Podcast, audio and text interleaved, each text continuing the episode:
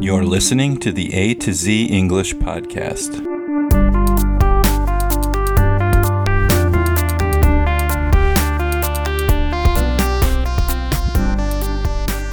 Welcome to the A to Z English Podcast. My name is Jack, and today I have another episode of This Day in World History for November 11th.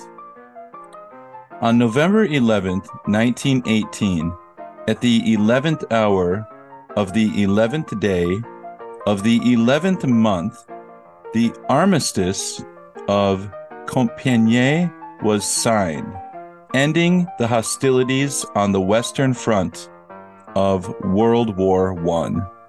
This day is now commemorated as Armistice Day or Remembrance Day in various countries.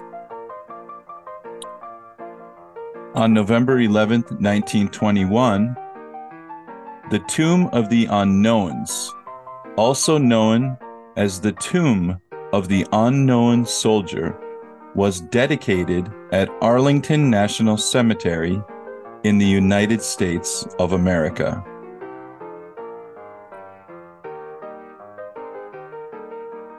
On this day in world history, Angola gained independence from Portugal on November 11th, 1975. On November 11th, 1992, the Church of England voted to allow women to become priests. And on this day in world history, Palestinian leader Yasser Arafat died in a French military hospital on November 11th, 2004. And I'm going to add an extra two special holidays. In Korea, November 11th is known as Pepero Day. And a Pepero is a snack that is a long pretzel. It looks like a stick, and it is dipped in chocolate.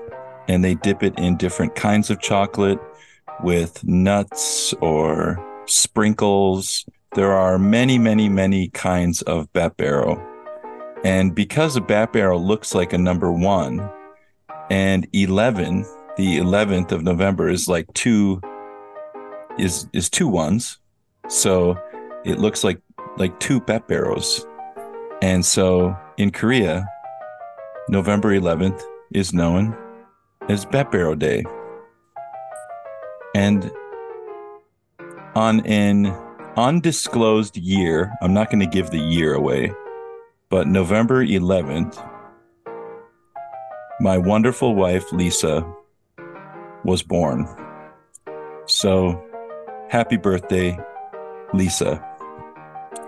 And with that said, if you want to leave a comment, go to our website, A to Z EnglishPodcast.com, or send us an email at A to Z English Podcast at gmail.com.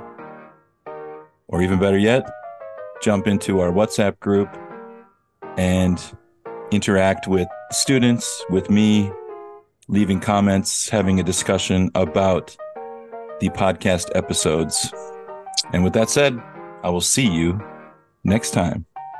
Thanks, everybody. Bye bye.